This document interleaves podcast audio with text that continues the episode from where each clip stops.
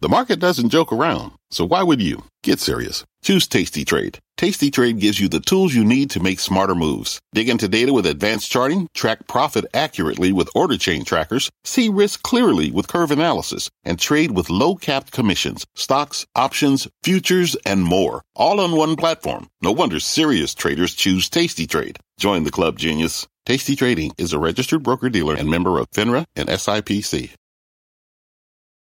I'm Brian Sullivan, and you're listening to CNBC's Worldwide Exchange. Our show airs live weekdays at 5 a.m. Eastern. Listen in. Good Monday morning. It is 5 a.m. at CNBC Global Headquarters, and here's your top five at 5. Stocks under pressure yet again after every major average finished the week in the red. Investor attention turns now to Jay Powell this week as the Fed prepares to extend its rate hiking cycle. President Biden doubling down on his support for Taiwan, especially when it comes to a possible military invasion by China. Plus, a country in mourning as world leaders convene in London to say their final farewells to Queen Elizabeth II. And later, Hurricane Fiona tearing through Puerto Rico, leaving the entire country without power. It's striking north. Today's Monday, September 18th, 2022. And you're watching Worldwide Exchange on CNBC. Good Monday morning. I am Dominic Chu here with Contessa Brewer. As you can see, let's kick off your Monday morning with futures right now after a sharply lower week for the major averages. If you look at what's happening right now, we are just near session lows for the futures market. The S&P 500 implied lower by just about 33 points. The Dow implied lower by roughly 250 at this point and the NASDAQ down by roughly 116. We're paying particular attention this morning to the transportation industry after a more than 5% loss on Friday in its worst day for the Dow Transport Index since May. We've got more on that in just one moment. We're also checking right now on the bond market. Yields are always in question right now given the market downturn. They're ticking slightly higher just a hair below 3.45% for the benchmark 10 year Treasury note yield. The two year note yield about 3.86% right now. In the oil markets, we are seeing continued downturn or at least a downtrend for those U.S. benchmark prices, currently lower again today by roughly 1.5%, just about $83.86. World benchmark Brent crude futures down about a dollar, that's about 1% losses there, $90.28. In cryptocurrencies, we are also seeing selling pressure build there. You can see Bitcoin prices off 6.5%. We are currently talking just about 18,400 and change for Bitcoin prices. Ether on that Ethereum blockchain, 6.5% downside as well, $1,292. And your big stock story today has to be FedEx, still coming off its single worst session ever, going back to its IPO in 1978. It was closed, it closed down more than 20% in Friday's trade. The company's weaker outlook and grim macroeconomic warning sending shockwaves all across Wall Street. It's, it's for sure one thing to watch this morning. And by the way, those shares for FedEx still down half a percent after Friday's massive drop. Around the world, markets in Japan closed overnight, but the rest of Asia was open, closing mostly lower, as you can see there, with the Hang Seng in Hong Kong down 1%, fractional losses for the Shanghai Composite. In European trading, Markets in the UK are closed in observance of Queen Elizabeth's funeral today, but the rest of continental Europe is opening, and it's downside to the red. You can see there the CAC in France down over 1%, the FTSE 100 in the UK down about half a percent as well. Contessa. World leaders are right now gathering for the Queen's funeral at Westminster Abbey in London. The service begins in less than an hour. And our Steve Sedgwick joins us now from London. And Steve, I know you've been watching the mourners there gathering. A million people, I understand, expected to gather in London to observe the Queen's funeral. Yeah, Contessa, very good morning to you. Good morning, Dom. It is quite an extraordinary event, and I may say that the largest security event pretty much in, in the history uh, of post-war Britain is occurring as we speak, with those hundreds of thousands, perhaps even a million, as you say, people on the street, not only here uh, in central London, but also on the processional route uh, that the hearse eventually will take after these ceremonies here in London uh, towards uh, the west of the capital, towards Windsor, where there will be another huge procession, another huge number of crowds, and of course, uh, two more parts uh, of the day's proceedings. Let me just tell you very briefly what has happened already today. At 6.30 this morning, the doors closed uh, on Westminster Hall, and the final uh, people who were observing uh, the Queen's lying in state were ushered through Westminster Hall, one of the ancient parts of the, the, the Palace of Westminster behind me. and then the, the preparations for the funeral began in earnest as well. And at 10.44, in less than an hour, there will be a very short journey from the Queen's coffin, uh, of the Queen's coffin on the on the state gun carriage, moving from Westminster Hall. Just a very short journey uh, to Westminster Abbey. It will go through the Great West Gate there, uh, and that's when uh, the main uh, state funeral will begin as well. We've seen enormous numbers of troops, of security forces, of police uh, on the streets of London, uh, uh, and it is going to be an absolutely enormous operation when you consider the attendees here. We've got past presidents, of course, uh, of the United States. We have uh, the president himself, Mr. Biden, who has been in London since uh, Saturday evening as well. But we also have the Japanese emperor here in London, a whole host of royal families from Europe, from Sweden, Carl Gustaf, the king there, King Philippe and Queen Mathilde of Belgium, from the Netherlands, King William Alexander, plus the leaders of many countries from around the world including the French President, Monsieur Macron, uh, the leader of the European Commission as well, um, uh, Frau von der Leyen. She is here, uh, and the Prime Ministers of Canada, uh, of Australia, uh, of New Zealand, to name but a few. But the proceedings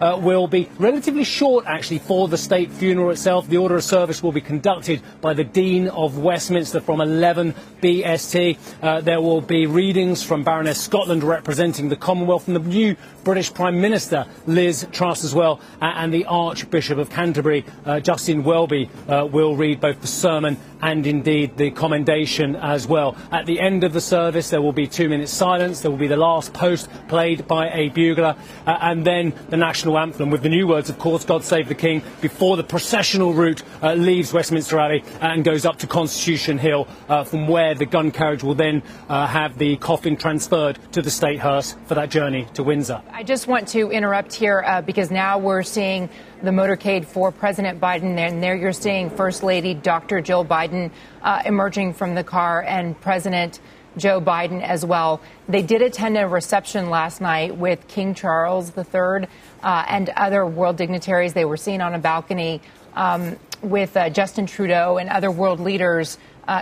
Saying hello to the well wishers and now walking into Westminster Abbey to join other leaders from some 200 nations for final goodbye, for a real tribute to the monarch. Can you talk a little bit, Steve, about some of the other UK leaders coming and, and what this moment may represent for the future of the monarchy and for the United Kingdom itself?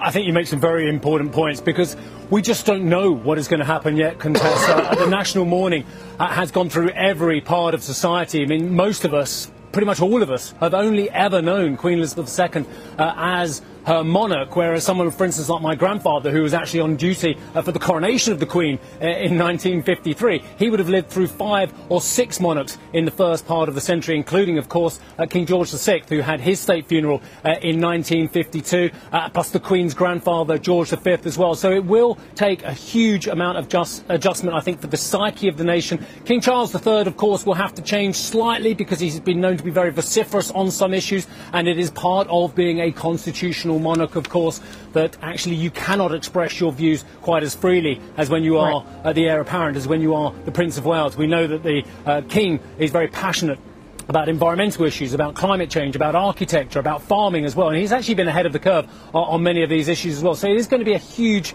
change. In terms of dignitaries here, uh, there's 2,000 attendees uh, in the church. We've mentioned uh, up to 500 right. foreign leaders and dignitaries, including, of course, uh, the president, but, but also uh, some people have been awarded the highest gallantry awards in the United Kingdom, the Victoria Cross, the George Cross as well, uh, plus leaders of all parts of society, Contessa. Steve Sedgwick, thank you very much. President Biden and Dr. Jill Biden, the First Lady, have just entered uh, Westminster Abbey. They have met with King Charles and expressed their condolences to the King. Uh, also, an anticipated meeting between the president and the new Prime Minister, Liz Truss, has been postponed. It was supposed to take place while she was meeting with other uh, members of the Commonwealth, um, for instance, Justin Trudeau but instead, she will meet with President Biden later this week at the UN General Assembly. We'll be sure to check in with Steve Sedgwick later on this hour. And of course, we are going to continue with the proceedings here. But let's get a check on this morning's top corporate stories. And for that, we send it to Silvana now. Silvana, good morning. Good morning, Contessa. Well, more U.S. consumers are taking on credit card debt for longer periods of time. According to a new report from creditcards.com, 60% of credit card users say they have been in debt for at least one year. That's up 50% from 12 months ago. Now, the share of those who have been in debt for over two years also increased to 40% from 32%. Volkswagen is targeting a valuation of up to $71.5 billion for its upcoming Porsche IPO. That would be the second largest German initial public offering in history. The company announcing it will price shares right in the middle of analyst expectations and raise about $9.1 billion. Trading is set to begin September 29th on the Frankfurt Stock Exchange and Take Two Interactive in damage control mode. This after a hacker published authentic pre release footage from the company's highly anticipated Grand Theft Auto 6 video game. The leaked videos offer a rare and extensive look at the development of one of the biggest games in the industry. The reports say the final version will be more refined than what was leaked. No comment from Take Two as of this morning. The last Grand Theft Auto game came out back in 2013. I'll send it back to you, Dom. All right. Thank you very much for those headlines, Silvana. Back on Wall Street, lots in store for the week ahead, including the highly anticipated decision out of the Federal Reserve's two day meeting, which starts tomorrow with the big rate decision, of course, on Wednesday. Futures right now are weaker, much so here in anticipation of that big meeting here. Joining me now is Vance Howard, the CEO and portfolio manager at Howard Capital Management. Vance, um, I don't know if this is a big secret or not that the Fed is going to raise interest rates. So, is the market prepared? And does today's market action indicate that the market is not as prepared, even though we know the Fed is going to be on this path for a considerable amount of time and or rate hikes? Yeah, they're definitely going to raise it 75 basis points, but I think they're starting to have the effect that they want to have. I think that things are slowing down. You know, Dom, I was having a conversation with a very, very successful business owner. She owns a number of uh, furniture retail outlets around Houston, the Woodlands here down here, and she's talking about how slow her business is this year. So I, I, think they're having the effect that they want to have. I think one of the things that we need to watch out for is them overdoing it. I mean, he's probably going to hit us with 75 basis points at this next meeting. I think everybody's anticipating that. And then after that, I think they may need to take a look at it because I think the, the effect that they're having, I think that it's starting to work on the economy. And I think if they want to have a soft landing, I think they should be kind of a little bit paced at, after this next meeting on how they want to raise rates. Isn't that the big fear, though, Vance? I, I mean, the whole idea of fighting the Fed, not fighting the Fed, isn't the whole idea of interest rate hikes and the fear that we're seeing in the market right now that the Fed is going to overdo it. And that's the reason why we're seeing yield curve inversions across various parts of the Treasury complex, why we're seeing inflation expectations come down. Are we doomed to be in a recession in the next six to 12 months? I, I, think I think that we're, we're headed in that direction quickly. I th- like like I said, I think that they have a chance here to overdo it. I think there's some opportunities in the market. You know, like our bond portfolio, we're 87% in cash, Dom. That's how negative we are on fixed income, and that's how that's how we feel about the bond market. We think it's definitely going lower. We think he's definitely going to raise rates. But if he goes out there and he starts to throw too much at it too fast, and, and he's really thrown a lot at it so far in the first nine months of this year yeah, I think we could end up having a, a pretty good little recession, and the, the soft landing uh, that we talk about may, may be a, a, wishful gift that we don't get.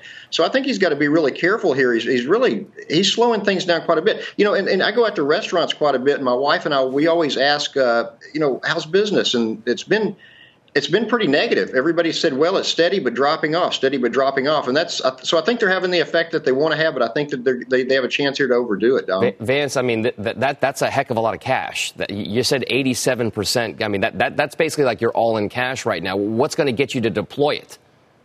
Well, that's in our bond portfolio. HCM dividend, HCM Dynamic Income, the mutual fund that I manage, we're 87% in cash, and on our fixed income side, we're about 40% in cash. The HCM BuyLine is negative. That's our proprietary t- trend indicator. The trend's clearly down. You know, take the emotion out of the thing and look at the trend, and you don't want to be 100% in equities right now. And if you look at the trend of the bond market, it's just it's just terrible. And you know, and I would, you know, Dom, you mentioned a minute ago about FedEx. I would caution investors about taking individual stock risk right now because the volatility, the uncertainty. Everybody's on, you know, uh, is nervous and they're on edge. Any kind of news that comes out, especially any bad news with an individual stock, they're just getting beat to death. I mean, 23% in one day on FedEx, that's amazing. That's an amazing drop. So I would play it with ETFs like DVY. You know, it's a high dividend paying ETF. That way you've got some broad exposure. But just playing individual stocks right now, I'd be very, very cautious. All right. Vance Howard, thank you very much. We appreciate the thoughts. Thank you. Thank you, Don. And you can see now Dow futures down more than 200 points. When we come back, President Biden doubling down on his military support for Taiwan in the face of a Chinese invasion. Reaction from Beijing ahead.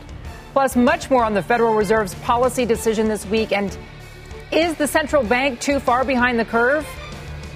Later, much more from London and Westminster, where foreign leaders, royals, and an anticipated million mourners in London gather to honor the life and the legacy of Queen Elizabeth II. It is a very busy hour still ahead when Worldwide Exchange returns.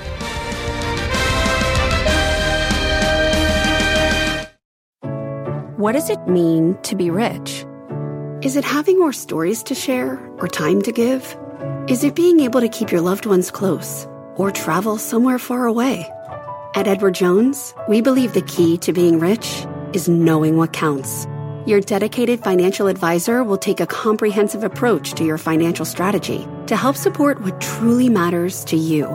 EdwardJones.com slash find your rich. Edward Jones, member SIPC. At the UPS store, we know things can get busy this upcoming holiday. You can count on us to be open and ready to help with any packing and shipping or anything else you might need. Is there anything you can't do? Um, actually, I don't have a good singing voice. the UPS. Nope. But our certified packing experts can pack and ship just about anything. At least that's good. The UPS store. Be unstoppable. Most locations are independently owned. Product services, pricing, and hours of operation may vary. See Center for details. Come in today to get your holiday goodies there on time.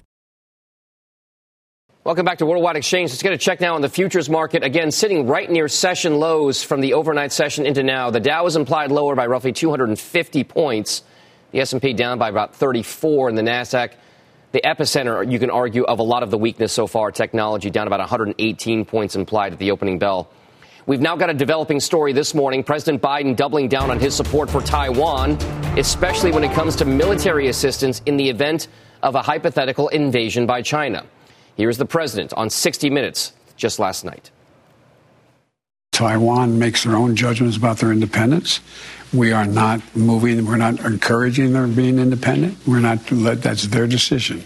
But would U.S. forces defend the island? Yes, if in fact there was an unprecedented attack.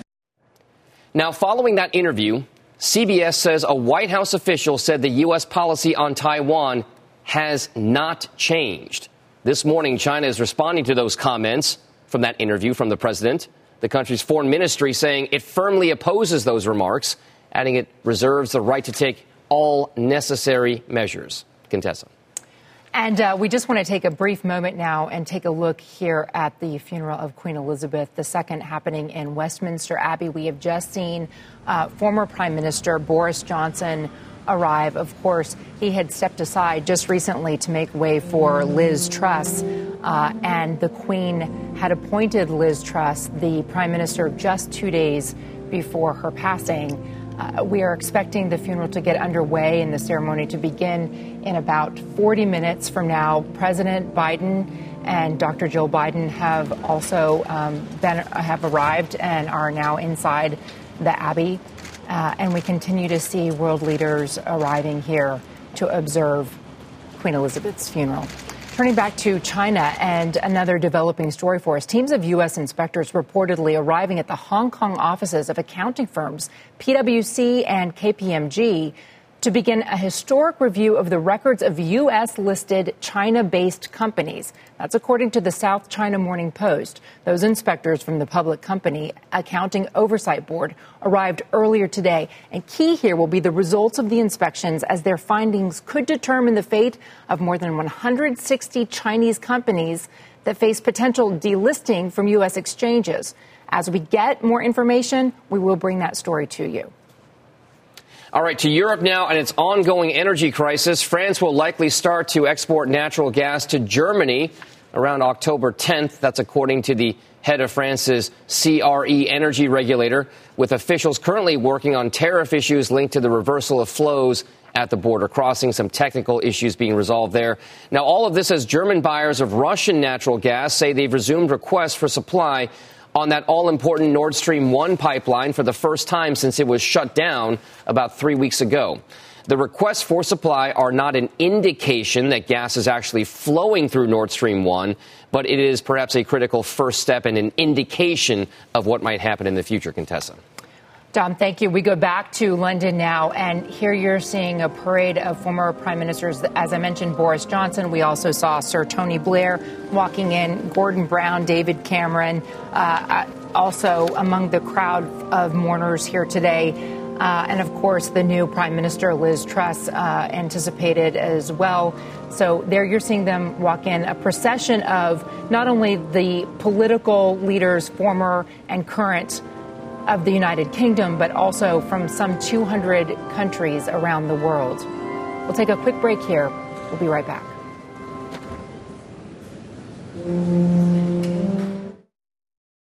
At the UPS store, we know things can get busy this upcoming holiday. You can count on us to be open and ready to help with any packing and shipping or anything else you might need. Is there anything you can't do? Um, actually, I don't have a good singing voice.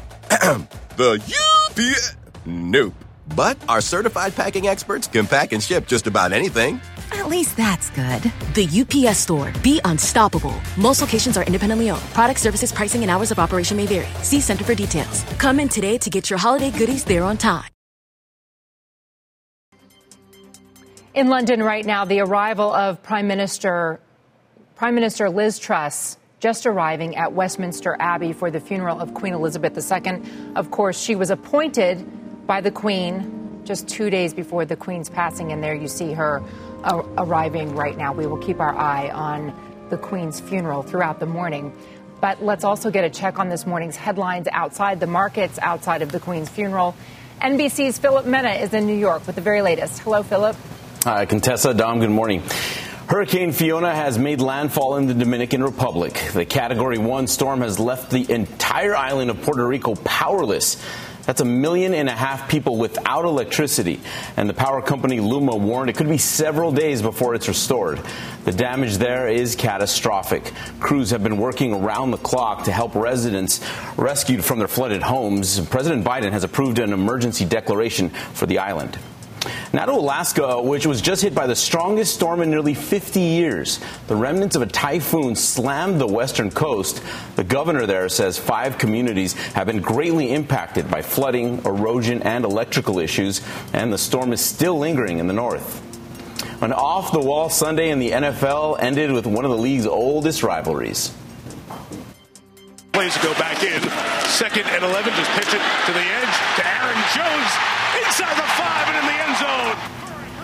The Packers' two Aarons found the end zone early and often against the Bears. That was Aaron Jones who scored twice, while Aaron Rodgers threw for 234 yards as Green Bay stifled Chicago for the 27 10 victory. A chippy moment in New Orleans where a brawl broke out in the fourth quarter between the Saints and the Buccaneers. Mike Evans and Marshon Lattimore were ejected for not playing nice. From there, Tampa reeled off 17 unanswered points. The Bucks get the hard-fought win 20 to 10. Finally, the Cleveland Browns led by 13 points at the two minute warning, but the Jets flew right back into the game. Joe Flacco's dart to rookie Garrett Wilson with 22 seconds left sealed the improbable comeback. New York stuns the crowd there in Cleveland 31 to 10. That's it from here. Dom Contessa, I'll send it back to you. And we didn't even talk about the Miami Baltimore game. Oh Amazing. my God. I was just saying to Contessa, this is probably one of the most dramatic weeks of football I've seen in ages. And so unbelievable for sure. Yeah, six touchdowns for Tua. Tua. My goodness. Uh, thank you very much, Philip Mena, for the update there. Still to come You on the it. show. Digging into the tech wreck, the stocks that our next guest says are looking attractive. Yes, attractive, even with the downturn at these beaten up prices. We'll be right back after this break. Bracing for the Fed. Stocks coming off another losing week. Investors gearing up for another, a likely round of rate hikes from the central bank. And futures are moving starkly lower this morning.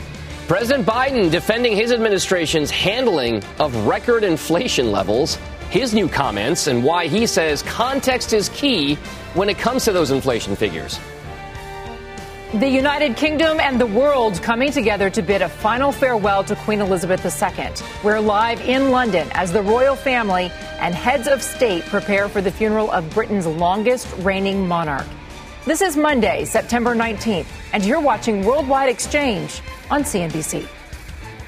Welcome back to Worldwide Exchange. I am Dominic Chu alongside Contessa Brewer on this Monday morning. Let's get a quick check on futures right now, halfway through the 5 a.m. Eastern Time hour.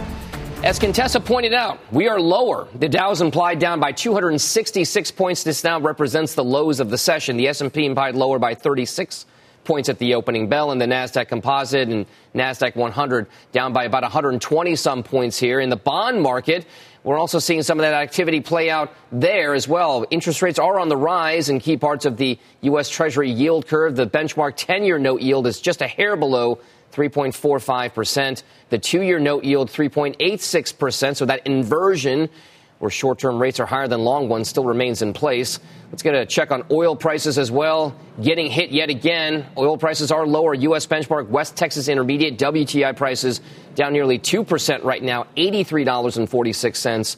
World benchmark Brent crude futures down about 1.5%, $89.90 there, Contessa. Dom, thank you. Let's uh, get a check on some of your morning's top stories. And Silvana Henao is here with those. Good morning, Silvana. Hi, Contessa. Good morning. President Biden is attempting to downplay ongoing record high inflation rates here in the U.S. In an interview last night, the president responding to a question on last week's CPI read showing inflation remains at a roughly 40 year high, saying context is key when looking at those figures. Well, first of all, let's put this in perspective inflation rate month to month was just uh, uh, uh, just an inch. Hardly at all. You're not arguing that 8.3 is good news. No, I'm not saying it is good news, but it was 8.2 or 8.2 before. I mean, it's not. You, I can make it sound like all of a sudden, my God, it went to 8.2 percent. It's been, it's the highest inflation rate, Mr. President, in 40 years. I got that, but guess what we are? We're in a position where, for the last several months, it hasn't spiked. It has just barely. It's been basically even. And sticking with the Biden administration, a group of bank regulators appointed by the president are reportedly weighing new rules targeting larger sized regional banks. According to the Wall Street Journal, the rules would require the firms to add financial cushioning to be used in times of crisis, including raising long term debt that will help absorb losses in cases of insolvency. The journal says the group includes firms such as U.S. Bancorp, Truist Financial, and PNC Financial Services. And Tesla is reportedly aiming to double its vehicle sales in Germany this year. According to a German auto publication, the EV maker is looking to sell around 80,000 vehicles in the country where Tesla built its first European gigafactory. That figure would be up from just under 40,000 sold last year. Dom and Contessa, I'll send it back to you. All right, Silvana, thank you for that. Leaders from around the world gathered in London this hour for funeral services for Queen Elizabeth II. Those are set to begin within less than 30 minutes. And the United Kingdom, of course, is bidding farewell to its longest reigning monarch. Tanya Breyer joins us now from Windsor, where the Queen eventually will be laid to rest. It is going to be a long morning for the royal family, Tanya, and of course for the dignitaries that have gathered in London.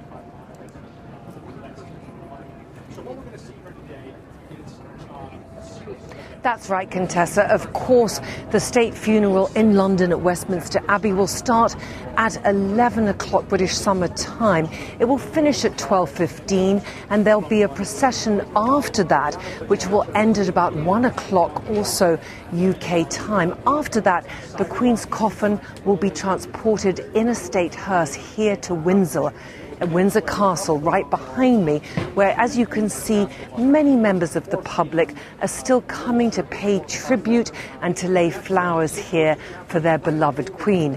At approximately 3.06 British Summer Time, the Queen's hearse will arrive and her coffin will start a procession down the long walk of Windsor up to St George's Chapel. At 3.40, King Charles and close members of the royal family will join that procession in the, quad, in the quadrangle here at Windsor Castle and head with the Queen's coffin into St George's Chapel, where at four o'clock there'll be a committal service which will be conducted by the Dean of Windsor. Now, this service will last about 45 minutes, and the congregation will be about 800 people, members of the Queen's household, past and present. Also, you have Commonwealth General, governors generals, and you have realm prime ministers. After that service, of course, there'll be the private burial at 7:30 p.m. British Summer Time here, and it will be at King George VI Memorial Chapel, which is an annex of St George's Chapel. That will be private. That will be for the close members of the royal family. During the committal service, a key moment will be just prior to the last hymn, where the crown jeweler will go and take the crown, the orb, and the sceptre off the Queen's coffin to mark the end of her 70 year reign. Tania Bryer, thank you very much. You're seeing there the Queen Consort Camilla uh, in the back of the of the um, motorcade going toward Westminster Abbey. We have seen King Charles out of the car. Here is uh, um, Catherine and uh, and uh, along with her uh, the the royal family going now to Westminster Abbey. We did see, as I was saying, uh, King Charles and William, Harry, and the Queen's eldest grandson, Peter Phillips, uh, out of their cars there just briefly, and now some of the members of the royal family beginning to arrive at Westminster Abbey. Uh, again, this is a morning of uh, great pomp and circumstance. Uh, we've seen President Biden and the First Lady, Dr. Jill Biden, arriving. We've seen a whole parade of former prime ministers from the United Kingdom, as well as the current Prime Minister, Liz Truss, who was appointed by the Queen uh, just two days before the Queen's passing. There you're seeing the, the um, Queen's granddaughters coming in with their families.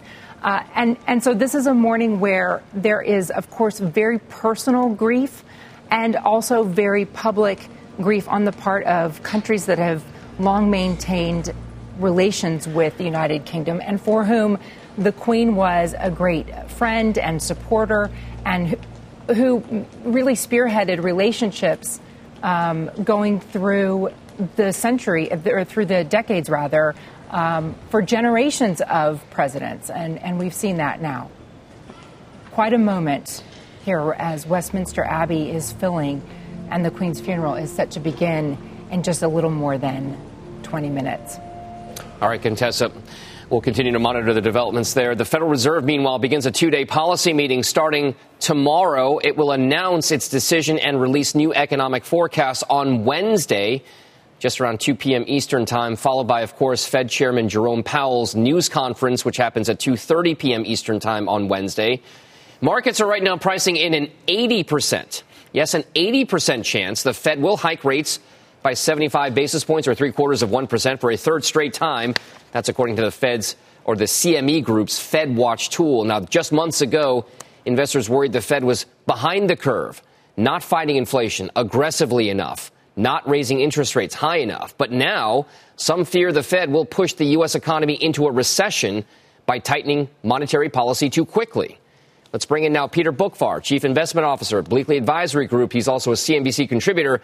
Uh, Peter, at the top of this hour, at the top of this show, we spoke with Vance Howard over at you know Howard Capital Management, and, and he expressed that concern that the Fed is going to be the one, the entity that puts us into a recession. First of all, are we in a recession right now?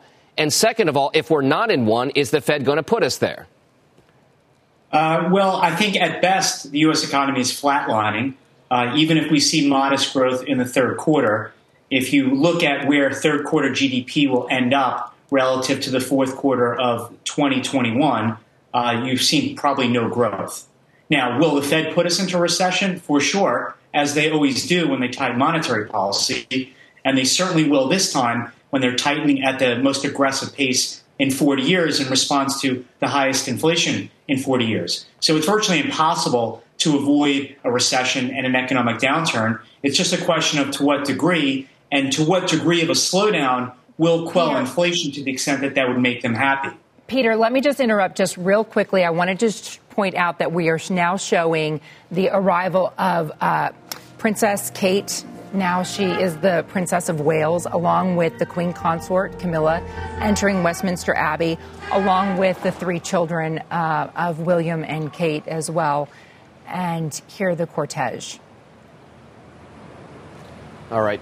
Uh, we'll continue to monitor that as we watch the proceedings continue on there at Westminster Abbey. Peter, uh, t- turning back now to what's happening with the Fed. You, you mentioned this idea. You mentioned soft landing. It, it, it's a term that many of us, even even outside of Wall Street, kind of understand right now. This idea that the Fed is trying to engineer a soft enough economic downturn that doesn't send shockwaves and job losses and everything else through the economy. President Biden last night was on 60 Minutes telling Scott Pelley that there's context around what's happening with inflation, that it's flatlining ish right now. Is it safe to say that inflation is in the process of peaking or has peaked already, or, or do you still need to see more, Peter, on your front? I, I, think it has peaked on, on, a rate of change basis. And on the uh, good side, uh, prices are, are, are going to be um, slowing down the, their increases. Uh, on the energy side, you certainly cannot say uh, confidently that we've seen the peak in energy prices. And if anything, after the recent fall in energy prices, uh, to me, they are going to at some point go back higher again. Uh, so I think on, on a year-over-year basis, inflation is very high. It's running well above uh, wage growth, and uh, it's not going to be until next year do we see more broader relief on the inflation side. We'll probably end the year this year with year-over-year CPI growth uh, of about six to six and a half percent, uh, which is better than what we've seen, but still rather uh, aggressive on the upside. This is a tough spot, Peter, because you're saying that we still have to be hyper vigilant on inflation, and yet we're at the same time scared that the Fed is going to do too much to send this economy into a recession by raising rates too much. So is the Fed and Fed Chair Jay Powell are they doing the right thing by continuing this paid of interest rate hikes? Well, n- now they're doing the right thing after not. Uh, but I think the big question after the 75 basis points that we'll get this week is are, are they going overboard with the with the pace of the increases? I mean, the Fed funds rate was zero in the early part of this year, and next and, and on Thursday on Wednesday it's going to be three to three and a quarter. Uh, that's a rather quick move in a very short period of time.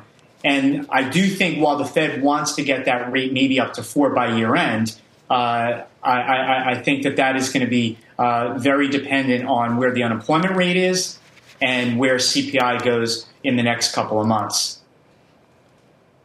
Peter Boockvar, thank you very much. And these are live thank pictures you. right now. The funeral of Queen Elizabeth taking place uh, at Westminster Abbey, and there you're seeing her coffin on its journey there just getting ready to see it. Behind the coffin, you can see clearly uh, uh, Harry um, behind, as well as uh, the Queen's sons. Um, the crown, the orb, the scepter atop her coffin, as well as flowers and greenery that have been gathered from the Queen's own gardens. Steve Sedgwick is following all of the pomp and the circumstance happening in London for us this morning. And Steve, here we're seeing uh, the procession about to begin to Westminster Abbey. Yeah, this is the shortest of three processions that we will see today. It is a very, very short walk from the um, House of Parliament, the Palace of Westminster, where you can see these live pictures from now, uh, where the Queen's coffin with her royal standard and, of course, as you say, the sceptre and orb and the state crown are being placed uh, upon the state gun carriage. It is a gun carriage that has been used for all monarchs, including Queen Victoria, her son Edward VII, uh, her grandson George V, the Queen's father George VI, and was also used uh, in Sir Winston Churchill's funeral. He had a state funeral too in 1965. So Winston Churchill, of course, was the Queen's first Prime Minister. What you are looking at are 142 members of the Royal Navy who, ever since Queen Victoria's funeral at the turn uh, of the 19th and 20th century, uh, have pulled the uh, state gun carriage uh, on that journey towards the state funeral as well. Um, they will be accompanied by the pipes and drums of the Scottish and Irish Regiment. There will be detachments of the Royal Air Force, uh, of the Gurkhas, uh, and of the band of the Royal Marines uh, who will be accompanying Her Majesty's coffin on a very short journey from the Palace of Westminster uh, to um, Westminster Abbey, where they will enter the Great West Door.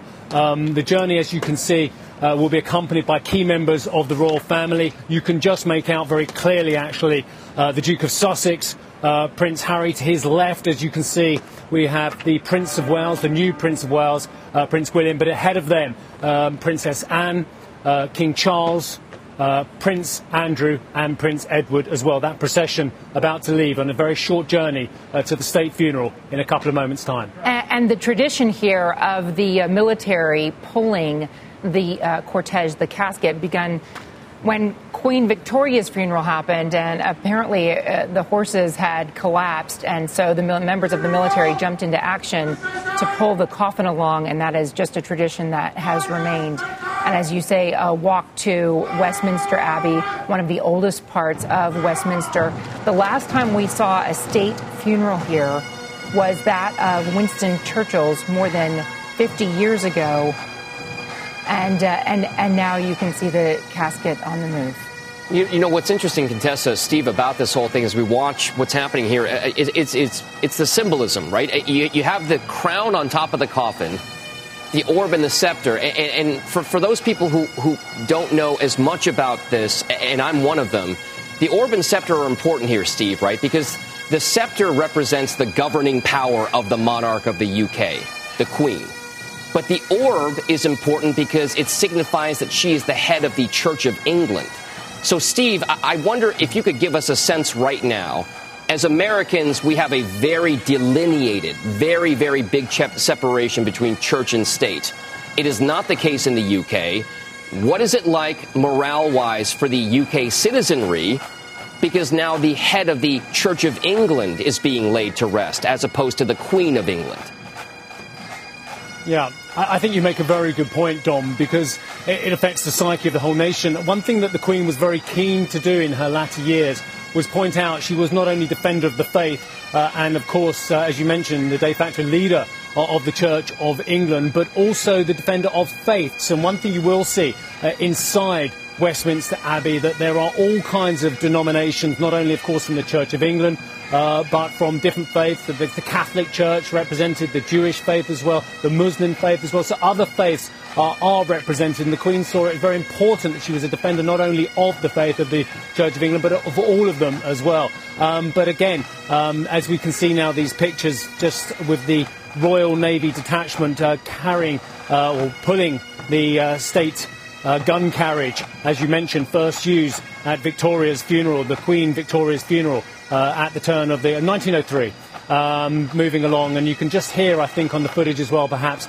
uh, the bands of the uh, Scottish and Irish pipers. But yes, absolutely a huge moment. And as we've, we've mentioned on programme already, very few people in this country have known any other monarch apart from Queen Elizabeth II. She reigned for 70 years and saw uh, over a dozen uh, US presidents and certainly a similar number of UK prime ministers as well, and, all of whom the living prime ministers. Steve, let me just in, interrupt uh, here the, and uh, point out that King Charles is now marching behind that casket. We've just had uh, a close up view of him and his sister, Princess Anne, walking along with Prince Andrew and Prince Edward as well, followed by uh, the new Prince of Wales, William, of course, and Harry uh, and the Queen's eldest grandson, Peter Phillips, uh, marching behind this casket as well.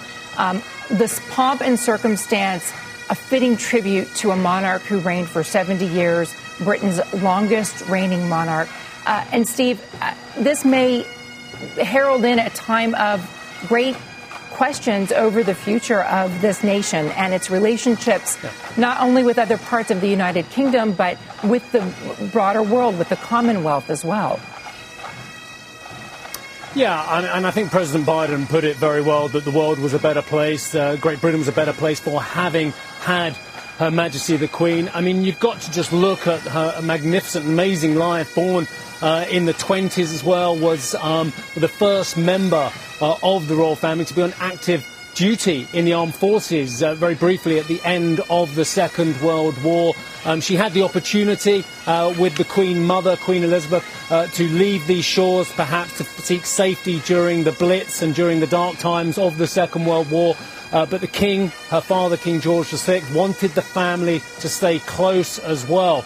Uh, and of course, um, Great Britain, allies, the United States did prevail in those very dark times. Uh, and only a few years after the Second World War, the young princess, uh, when she was actually on vacation in Kenya, found out that her father, George VI, had passed away in 1952. In 1953, she was crowned Queen of England, uh, and of course thereafter uh, saw a procession of presidents on your side of the Atlantic, prime ministers, uh, starting off with Sir Winston Churchill, uh, such as Anthony Eden, Macmillan, Wilson, Heath, Margaret Thatcher. She presided over those years in the 1980s, uh, and then of course some of the prime ministers who are in Westminster Abbey now. We've seen Tony Blair, Gordon Brown, uh, Theresa May, David Cameron, and of course Boris Johnson and the current Prime Minister Liz Truss. And it is an extraordinary example of the strength of character of her, the late Queen, Her Majesty, that only two days before her passing, she insisted, she insisted on taking the resignation in person up in Balmoral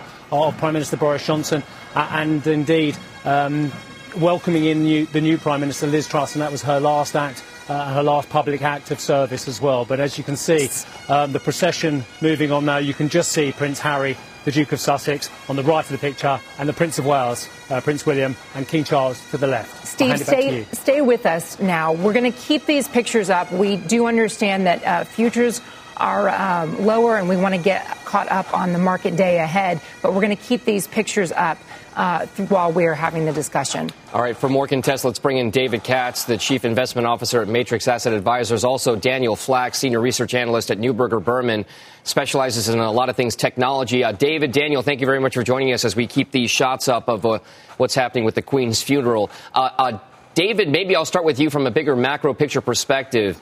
Uh, this is a time right now in the markets at a, at a crossroads, if you will. We're trying to figure out if the economy and the markets are tilting to the downside more longer term. In your mind, what does your gut tell you?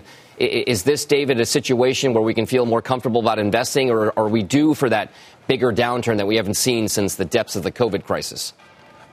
Well, we've already seen the stock market downturn. We think the economy's slowing, but we think we're going to muddle through it. We think it's easy to get caught up in the negativity, but the important thing from an investment perspective is take a six month time horizon, six to 12 months, and we think on that case, stocks represent very attractive opportunities right here. We think that the market's going to be a batch higher three to 12 months out. So we'd be buyers into this weakness. Don't get caught up in the negativity. So, Daniel, uh, to that point here, one of the places that, that has been hit the hardest, you can argue, and, and the most important from a mathematical perspective to the overall market story in America is technology, communication services, those mega cap names like Apple, Microsoft, Alphabet. Tesla and others. Uh, in your mind, is this a situation right now where if the Fed has to continue raising rates, that those growth type companies are just maybe doomed, if you will, to underperform for quite some time? Good morning, Dom. I see a lot of opportunity, even in the face of the Fed continuing to raise rates and obviously incremental cyclical headwinds. I, am focused on the innovation and the growth in the product cycles. So if you look at a company like Amazon as one example, they've been investing throughout the pandemic. They've become even more valuable to customers. They have a lot of growth in areas like grocery. Their Amazon Web Services, their cloud business remains healthy. If you look at NVIDIA, a leader in artificial intelligence, which plays a key role in areas like drug discovery or fraud detection or, or helping to simulate climate change. And I'll round it out with Qualcomm, a leader in 5G and the Internet of Things, it has a significant opportunity uh, in areas like the automobile industry. So pulling it all together, I think that the innovation, which will translate into better growth over the next one to two years, will help these companies create value for customers and ultimately their shareholders uh, over that time frame. David, there is an immense focus right now on one key sector out there that's not technology, that's energy. And the reason why I bring it up is because we're looking at live shots in London right now at the Queen's funeral. You could argue that the UK and the rest of Europe are at a very big crossroads with regard to what their energy picture will look like. Energy has been an outperformer for some time now. Would you still be investing in energy right now, given what we are seeing across the global energy complex? We would not. Short term, we think energy prices could go higher and they're a problem for the world. But we think if you take that same six to 12 month time horizon, there's a very good likelihood that energy prices will be around here or lower And we think that the stocks which have run up in anticipation of this continuing for a while will likely be lower. So we would be taking some profits in energy, redeploying into areas of the market that have done poorly. Uh, we agree on many of the technology companies that the other guests had just mentioned. We think financials are very good. We think you can buy some select industrials.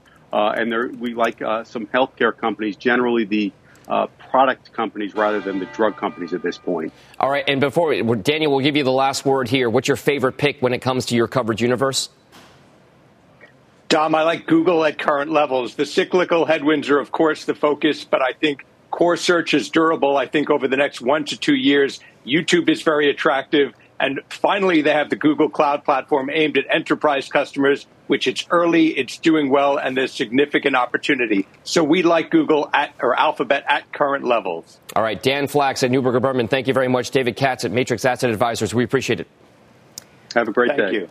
We have just now seen the coffin of Queen Elizabeth II uh, moving from the Houses of Parliament to Westminster Abbey. You're seeing it move there, followed by uh, her son, King Charles, as well as his brothers, uh, Edward and Andrew, his sister, Queen Anne, and the Prince of Wales, Prince William, Harry, Duke of Sussex, and Peter Phillips, the grandson of Queen Elizabeth II. The tolling of the bells, the sound of the bagpipes, the movement of the coffin. Inside, heads of state from some 200 countries, including President Biden and Dr. Jill Biden, uh, we, have, we know that a million people are anticipated on the streets of London today to pay their respects and to pause on this day of mourning for the United Kingdom. There is a national holiday ordered in Canada as well as people from the Commonwealth observe this day of mourning for Queen Elizabeth II. We continue to follow the story and the pictures from London. Hand it over to Squawk Box now.